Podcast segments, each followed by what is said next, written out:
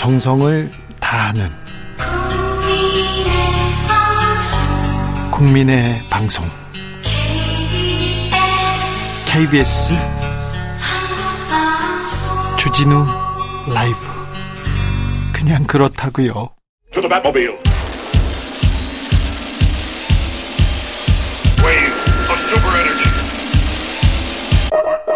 주 기자의 1분 지난해 갑자기 대통령 관저가 바뀝니다.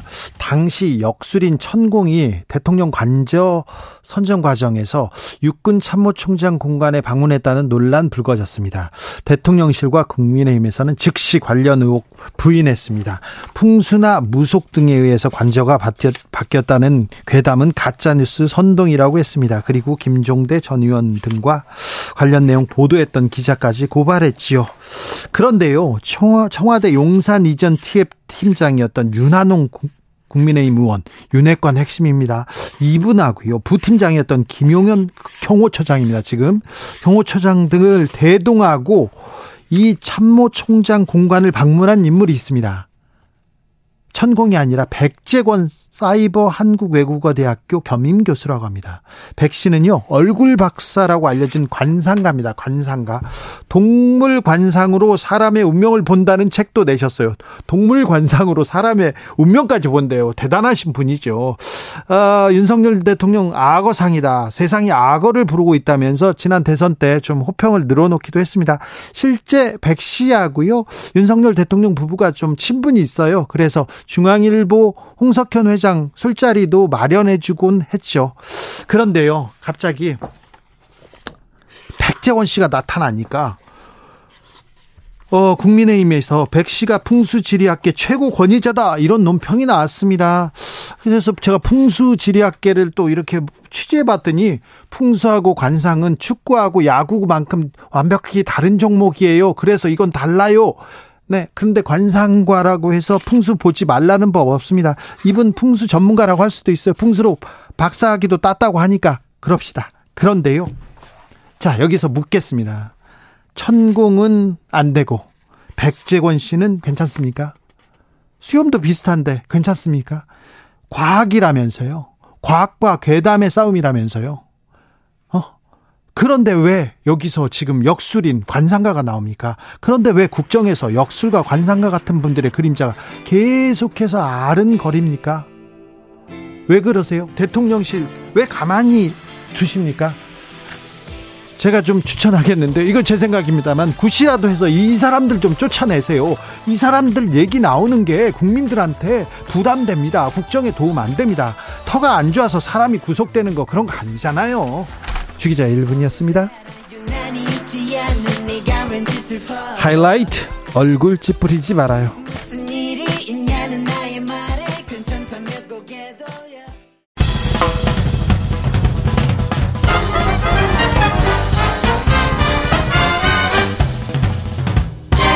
훅 인터뷰 훅 인터뷰 이어가겠습니다. 수능 논란 이어서 교사 사망 사건까지 우리 교육 우리 교육 현장 이대로는 안 된다. 이런 목소리 계속 나옵니다. 어떻게든 좀 바꿔야 됩니다. 좀 더 나은 교육, 좀 더 나은 교실 우리 아이들한테 물려줘야 됩니다. 자, 교육 어디부터 어떻게 바꿔야 될까요? 고민하고 공부하시는 분입니다. 이범 교육평론가 모셨습니다. 어서 오세요. 예, 안녕하세요. 예. 네. 이 분야를 공부하고 계시죠, 지금? 참 어렵습니다, 저도. 네. 예. 네. 어려운 주제인데 우리가 지금 여기에서 좀 배워야 되겠습니다. 좀 고쳐야 되겠습니다. 자, 양천구에서 초등학교 학생이 교사를 폭행하기도 했습니다. 아, 부산에서도 초등학생이 교사 폭행하는 일이 있었습니다. 최근에는 극단적인 선택을 한 선생님까지 있었는데요. 자, 이런 사건들을 어떻게 보고 계십니까? 저는 이제 최근 벌어지고 있는 일을 조금 철학적 차원에서 접근할 필요가 있다고 봐요. 네. 저는 이게 보편적 약자의 종말이다. 이렇게 생각합니다. 약자의 종말이요? 예. 보편적 약자. 예. 를 들면 노점상은 약자다. 네. 길고양이는 약자다. 네. 여성은 약자다. 아이들은 약자다. 아동은 약자다. 예. 뭐 이민 온 사람들은 약자다. 이렇게 어떤 정체성에 근거해서 어떤 카테고리에 들어간 사람들은 보편적으로 약자다. 그러므로 보호해야 한다. 라고 우리가 이제 흔히 믿습니다. 근데 제가 이것의 변화를 처음 감지한 건 2000년대였는데요. 2000년대 중반 이후에 노점상이 뭐가 약자야? 그 중에는 뭐 기업적인 노점을 운영하고 심지어 그 과정에서 탈세하고 뭐 전기도 몰래 쓰고 심지어 이런 사람들도 있던데 그리고 이제 시민들 통행 불편하잖아. 이런 이제 그 여론들이 저는 이제 인터넷 커뮤니티를 굉장히 오랫동안 관찰해 왔는데 그 뭉게뭉게 피어오르기 시작합니다. 예. 그러더니 이제 길고양이가 약자야. 물론 이제 사람들이 버려서 길에서 떠돌아, 떠돌아 다니게 된 동물이지만 그들은 사실 소형 포유류나 조류들을 마구 잡아먹는 포식자지. 그리고 이제 여성도 그렇고 아동도 그렇습니다. 이제 이제 아동의 문제로 가면요. 아동은 물론 이제 그 정체성, 그 특정한 카테고리로 봤을 때 분명히 약자라고 말할 수 있지만 특정한 맥락, 특정한 상황에서는 약자가 아닐 수 있다는 것이죠. 그럼 도대체 이 상황을 어떻게 우리가 규정하고 거기에 대해서 어떻게 대응할 것이냐? 이것에 대해서 사회적 합의를 해야 되는데 제가 보기에는 어쨌든 보편적 폭력에 대한 반대 이 원칙에 우리가 좀 합의할 필요가 있는 것 같아요. 네. 그것이 직관적으로 약자로 보이는 상대가 저지른 일을 할지라도 저것이 여성이 저지른 행위, 아동이 저지른 행위, 길고양이가 저지른 행위, 노점, 노점상이 저지른 행위를 할지라도 그것이 일정 선 이상의 사회적으로 합의 가능한 이상의 폭력 행위라고 인지되는 순간 거기에 대해서 단호한 조치가 있어야 된다. 네. 이런 어떤 보편적인 합의가 사회적으로 만들어야 되지 않나, 않나 그런 계기가 되어야 되지 않나 이런 생각을 하고 있습니다. 교사들의 인권, 교권에 대해서는 지금까지 거의 고민이 없었던 것 같아요. 그런데 아, 이제 고민해야 되는데 좀 그렇죠. 뭔가를 예, 예. 바꿔야 되는데 학생 인권을 지나치게 강조해서 교권이 추락됐다. 이런 여론이 지금 급속도로 만들어지고 있습니다. 어, 저는 그 말도 안 되는 얘기라고 생각합니다. 말이 안 되죠. 그렇죠. 학생하고 학생의 인권과 교사의 인권이 배치되지 않잖아요. 아니 때로는 뭐 배치되는 경우도 있습니다. 예? 근데 제가 얘기하는 건 뭐냐면 이게 뭐가 있어서 생긴 문제가 아니라 뭐가 없어서 생긴 문제라는 거예요. 없어서요? 지금까지는 교권에 대한 뭐 인식이 없었죠. 그러니까 예를 들면 예전에는 교권도 없었고 학생 인권도 없었어요. 네네. 아니 옛날에 선생님 굉장히 어렵게 느끼고 선생님 막 어? 그 발끝도 이렇게 예, 그림자도 못, 못 밟고 지나가고 그러지 않았습니까? 예. 뭐 지금도 선생님 어려워하는 학부모들 부지기수죠. 예. 하지만 그것은 정확하게 공식화된 권리에 의한 것이 아니라 네. 관습이었습니다. 네네. 문화였어요. 예. 공식화된 권리로서는 교권은 옛날에도 없었습니다. 그래요? 그리고 학생인권도 없었어요. 네.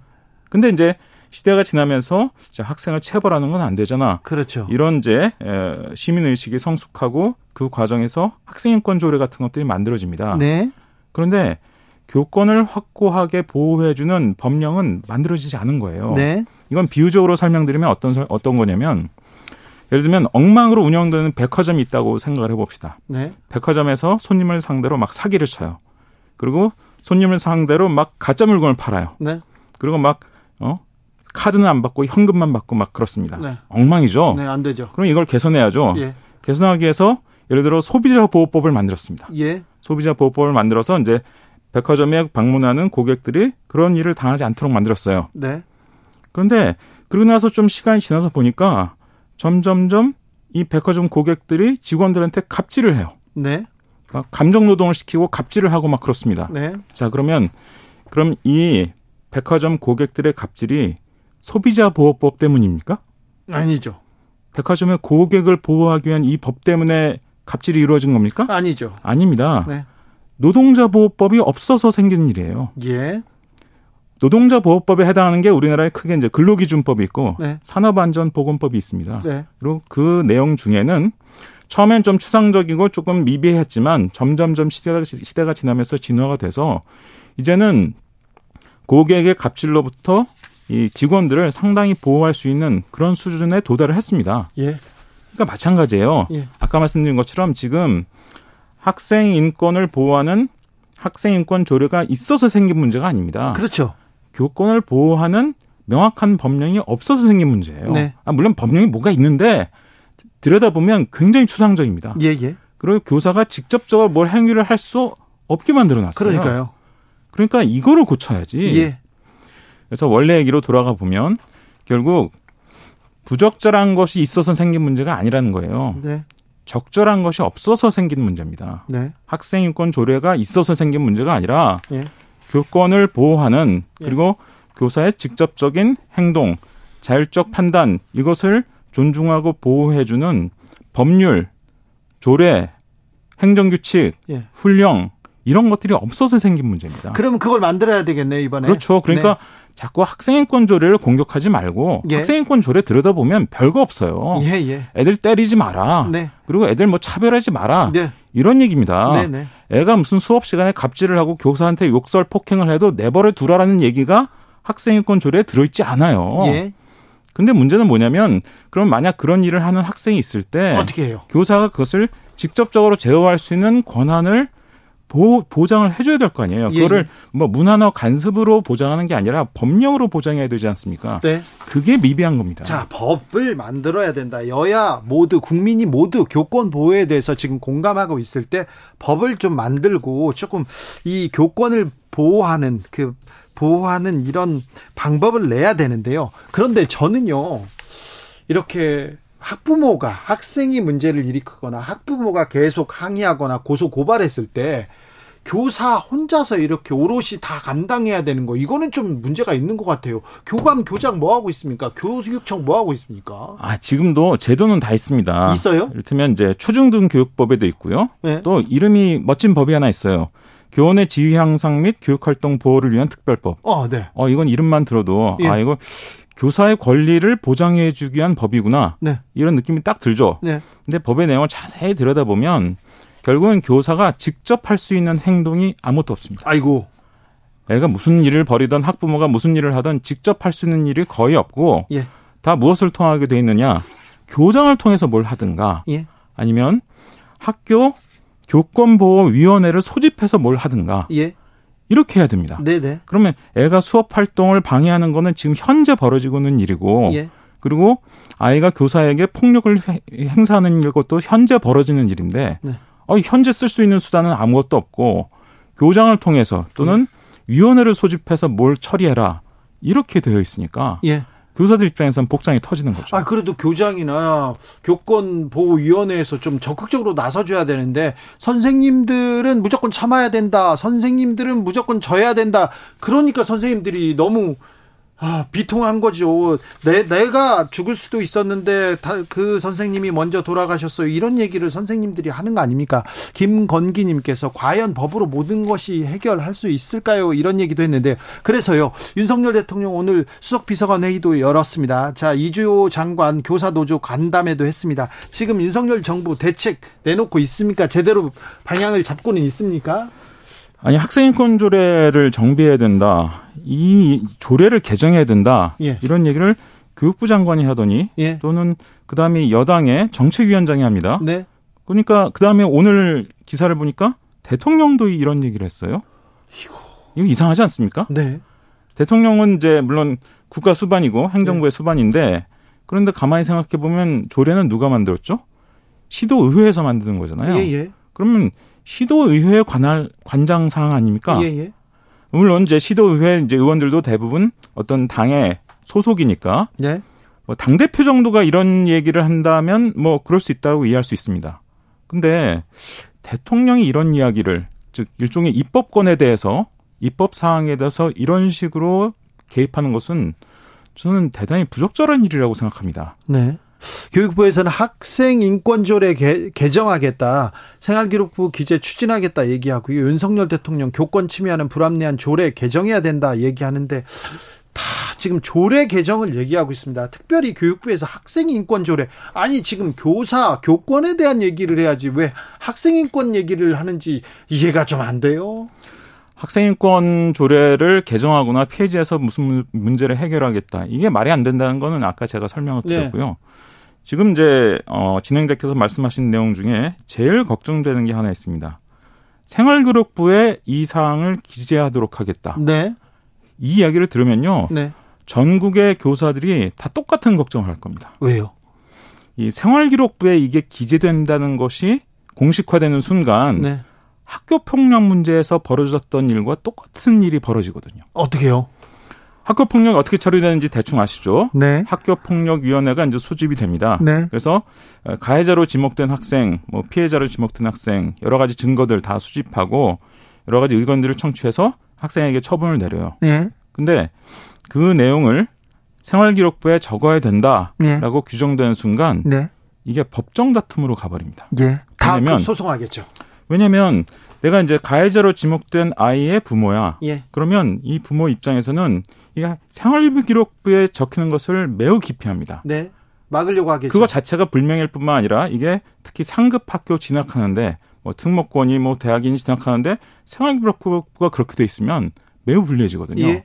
그러니까 이것을 무슨 수를 써도 막으려고 해요. 예. 그래서 어 서울 강남 같은 데서는 어떤 일이 흔히 벌어지냐면 대형 법무법인을 동원합니다. 네. 이름만 알면 다 이름만 대면 다 알만한 그런 로펌을 동원해요. 네. 그래서 소송을 겁니다. 예. 소송을 걸고 질질질 끌어요 이거를. 예, 예. 질질 끌면 그러면 이거 1년도 가고 2년도 몇 가고 년씩 갈 수 있죠. 심지어 아이는 졸업했는데 계속 이 사건은 종료가 안 되고 진행이 됩니다. 네. 그런데요. 그런데 그 똑같은 일이 이 교권과 관련해서도 벌어진다는 거예요. 네, 더 많이 벌어질 수는 있으나 그런데 학폭 가해자들은 좀 처벌을 해야 되는 것 같아요. 아 단호한 처벌을 제가 반대하는 게 아닙니다. 네. 단호한 처벌을 해야죠. 네. 그걸 반대하는 게 아니에요. 네. 그런데 그것을 학생 생활기록부에 기재하는 것에 대해서는 그것이 초래할 부정적 여파를 충분히 고려해야 된다는 겁니다. 네. 현장에서 이 상황을 알고 있는 교사들은 다들 굉장히 걱정하실 겁니다. 네. 교권 침해와 관련해서 그것이 어떤 결정이 이루어지면 생활기록부 기재한다라는 순간 아 그러면 내가 소송 당하겠구나. 아, 그래요. 이거를 걱정하게 되는 거죠. 네. 그리고 그 그런 일이 분명히 벌어질 겁니다. 그러니까 단호한 처벌 필요합니다. 뭐 이따가 제가 시간이 되면 설명드릴 수 있을지 모르겠지만 예를 들면 우리가 아는 제일 유명한 교육 선진국이 뭐 핀란드 같은 나라 아닙니까? 예. 핀란드는 교사 노조에서 교사들에게 권고를 해요. 뭘 권고하냐? 갑질하는 학부모 있으면 고발해라. 아니, 네. 고소하라고 공식적으로 권고를 합니다. 그래서 실제로 고소가 일어나요. 예. 그럼 고소가 일어나서 법정으로 갑니다. 이게 예. 법정으로 가서 학부모가 벌금형을 선고받습니다. 예. 그러니까 제가 이런 단호한 조치를 반대하는 게 아니에요. 네. 단호한 조치는 그것대로 하되 예. 학교 생활 기록부에 기재하는 것은 굉장히 주의해야 된다는 것입니다. 0328님께서 생기부에 아이들의 일거수 일투족을 기록하겠다고요. 이거 선생님들에게 더 큰 짐을 떠안기는 것 아닌가요? 이런 어, 문자도 주셨습니다. 다른 거 하나만 물어볼게요. 예, 예. 네. 학폭에서 가장 유명한 분 중에 한 명이 이동관 특보인데요. 아, 예, 예. 예, 이동관 특보. 하나고 얘기 말씀하시는 네, 거죠? 네, 네. 예. 그때 뭐 하나구에서 어떤 일이 있었는지 평론가님도 좀 알고 계시죠? 뭐 대충 들어 알고 네, 네. 있습니다. 예. 예. 방통위원장에 지명할 것 같은데요. 이 부분은 어떻게 보십니까? 교육 전문가는 어떻게 보십니까? 저도 사실 자료를 굉장히 자세히 들여다봤습니다. 네. 그래서 사실 우리가 저도 더글로리라는 그 드라마가 예. 굉장한 사회적 화제를 불러일으키는 걸 보면서 아 우리나라의 국민성이 죽지 않았구나 이런 생각을 했어요. 예. 역시 우리나라 국민들은 정의를 사랑하는구나. 네. 일본 같으면요 학폭 사건이 이런 식으로 크게 나중까지 문제가 된다 상상도 못 합니다. 네네. 근데 이뭐 한일 비교해서 죄송합니다만 일본에 비해서 한국 국민들은 그런 어 이- 인륜에 거스르는 예. 인간성을 말살하는 침해하는 그런 범죄적 행위가 용인되어서는 안 된다는 강력한 국민 정서를 가지고 있는 것 같아요. 정의롭죠. 예. 도덕적이고. 그런 정의감이 굉장히 강하구나. 네. 그런 것에 비추어 본다면 그분이 이제 높은 공직에 다시 취임하는 것은 굉장히 부적절한 일인 것 같아요. 네. 아, 이것도 여쭤볼게요. 수능 논란이 있었습니다. 킬러 문제 노- 논란도 있었습니다. 아, 공교육 조금 더 좀 공교육이 자리 잡고 사교육 사교육비 경감으로 가야죠. 가야죠. 근데 그 큰 논란이 있었는데 그 이후에 좀 달라지고 있습니까? 정부가 방향을 좀 잡고 있습니까? 정부가 이제 처음에 굉장히 부적절한 식으로 발표했잖아요. 네. 뭐 학교 수업 밖에서 출제하지 말라 네. 이런 식으로 알려져서 학생들이 발칵 뒤집혔다가 네, 네. 그 다음에 이제 황급하게 말을 이제 바꿨죠. 네. 어, 교육과정 밖에서 내지 말란 뜻이냐? 네. 그럼 당연히 논란이 되지 않습니까? 네. 그러면 어느, 어느 문제까지가 교육과정 아니고 어느 문제부터가 교육과정 바뀌냐? 네. 이런 논란이 이제 불거지니까 아 사실은 킬러 문항을 내지 말란 뜻이야. 예. 이렇게 발표를 했습니다. 근데 이제 그럼 킬러 문항이 뭐냐 궁금해할 거 아니에요? 네. 그래서 교육부가 발표를 했어요. 과거에 나왔던 출제됐던 문항들 중에서 킬러 문항들을 발표했는데 근데 문제는 뭐냐 발표된 킬러 문항들 중에 일부는 정답률이 상당히 높은 문항들도 네, 있습니다. 킬러 문항이 아니고 그, 예. 저기 학생들은 거의 다 맞추는 이거는 그냥 평범한 문제예요. 이런 얘기 하더라고요. 그러니까 상식적으로 오지선다 문제인데 오지선다니까 찍으면 20%의 정답률이 나오지 않습니까? 네. 근데 학생들이 실제로 풀어서 표기를 한 것의 결과 20% 이하의 정답률을 기록한다면 어, 찍어서 푼 만큼도 못하게 되는 거니까 이건 실제로 어떤 수능이 가진 교육적인 취지에 비추어서 좀 적합하지 않은 문제다. 네. 이렇게 말할 수 있습니다. 그런데 실제로 교육부가 발표한 걸 보면 그것보다 훨씬 높은 심지어 절반 이상이 맞춘 문제 네. 이런 것들도 킬러 문항이라고 발표를 했거든요. 네. 그러니까 제가 걱정한 건 이겁니다. 그러니까 대통령의 뜻, 교육부의 취지가 뭔지는 대충 짐작이 돼요. 예.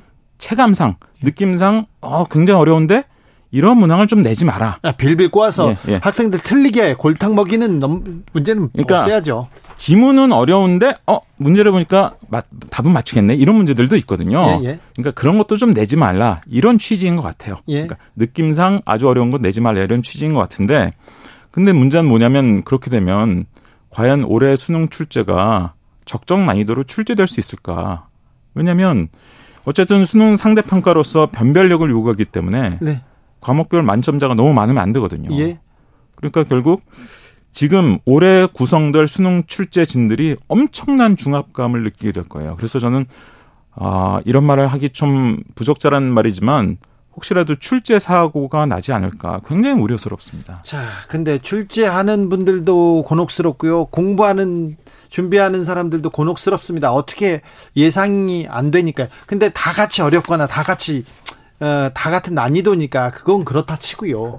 이 논란이 났을 때 수능은 공정한가?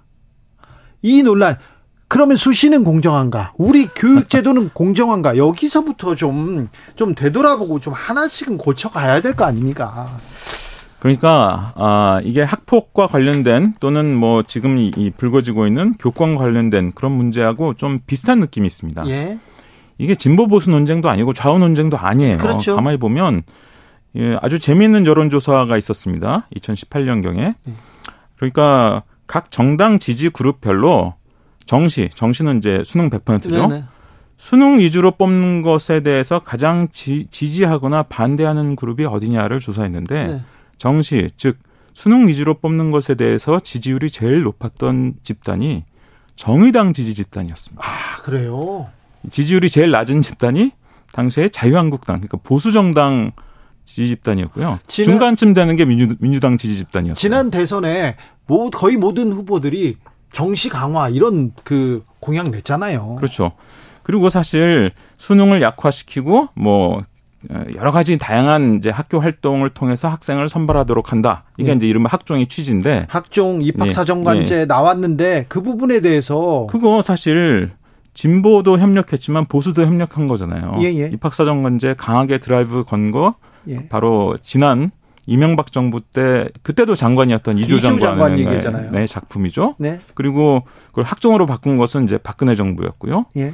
그리고 어 입학사정관제 즉 학종을 그러니까 보수 교육계하고 진보 교육계가 모두 지지한 거예요. 네. 근데 이제 대중은 거기에 대해서 반감을 가진 거죠. 예. 아, 쟤들은 지금 현실을 몰라. 예. 어, 그것 때문에 우리가 얼마나 고생하고 있고 또 얼마나 불공정한데. 이게서 이제 한판 붙은 게 그 유명한 2018년에 대입 공론화 대논쟁이었던 거죠. 예. 그 뒤끝에 결국 이제 결국 정시를 무시해서는 안 된다. 순위주 전형을 일정 비율 이상으로 유지해야 예. 된다. 예. 이제 이런 여론이 결국은 정치인들한테도 보편적으로 받아들여진 것이고요.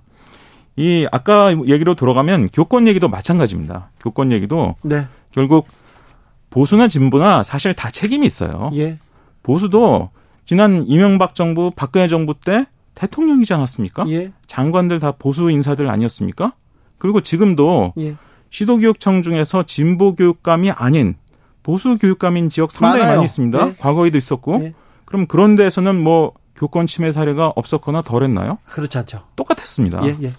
그러니까 이거는 보수 진보가 모두 반성해야 될 일종의 직무유기였다. 예. 학생인권 조례가 문제가 아니라 교권을 좀 더 명확하게 교사가 현장에서 어떠한 긴급 조치를 할 수 있는지를 명쾌하게 밝히는 그런 법령을 어, 보수와 진보가 모두 만들지 못했다. 이런 좀 어, 반성과 주문을 해야 된다고 생각합니다. 교육개혁 정말 어려운 일인데요. 우리 아이들한테 좀 더 나은 교육제도 물려줘야 될 의무가 있습니다. 저희가 아, 교육에 대해서 더 고민하는 시간 또 만들어 보겠습니다. 오늘 말씀 잘 들었습니다. 이범 교육평론가였습니다. 감사합니다. 예, 고맙습니다.